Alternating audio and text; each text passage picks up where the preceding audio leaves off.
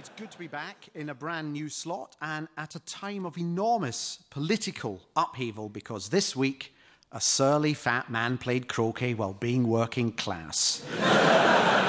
yep, croquet, balls for people who can't bend. Um, I've, I've actually found it quite exasperating putting this show together. First of all, the whole story of uh, Prescott and his country mansion breaking. And uh, first of all, I was confused because I was only half listening to the news, and for a moment I actually thought John Prescott had left the Big Brother house. Um, but then the more I listened, the more I just got annoyed because the whole world has just gone croquet mad. Every news headline is obsessed with croquet. But here's a headline I heard on Radio 4 yesterday. Foreign ministers from the five permanent members of the United Nations Croquet Council and Germany will meet in Vienna today. The United States has said it's ready for direct talks with the Iranian authorities, as long as they stop croquet enrichment first. And I have a funny feeling there'll be more croquet related news throughout the show as it happens. Uh, before then, let's meet this week's charm offensive guests. Please welcome Will Smith, Natalie Haynes, and Clive Anderson. Okay, uh, more on Prescott to come, uh, to quote a Sun headline. Um, Saturday, 12.30.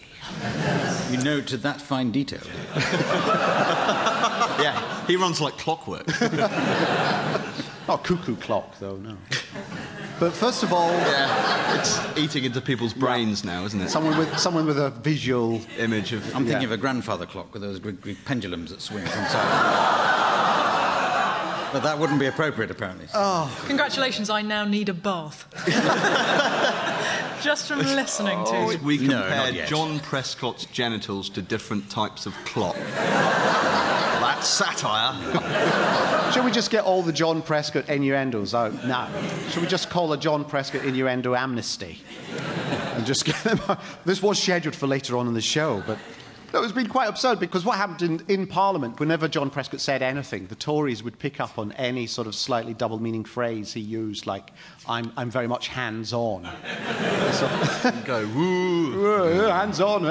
Yeah. You've done it. Prime Minister's full backing, more like fat bonking. Deputy Prime Minister, more like deep titty pump monster. Grace and favour residence. Shouldn't that be a residence where a woman called Grace does favours for money? I'm implying he lives in a brothel.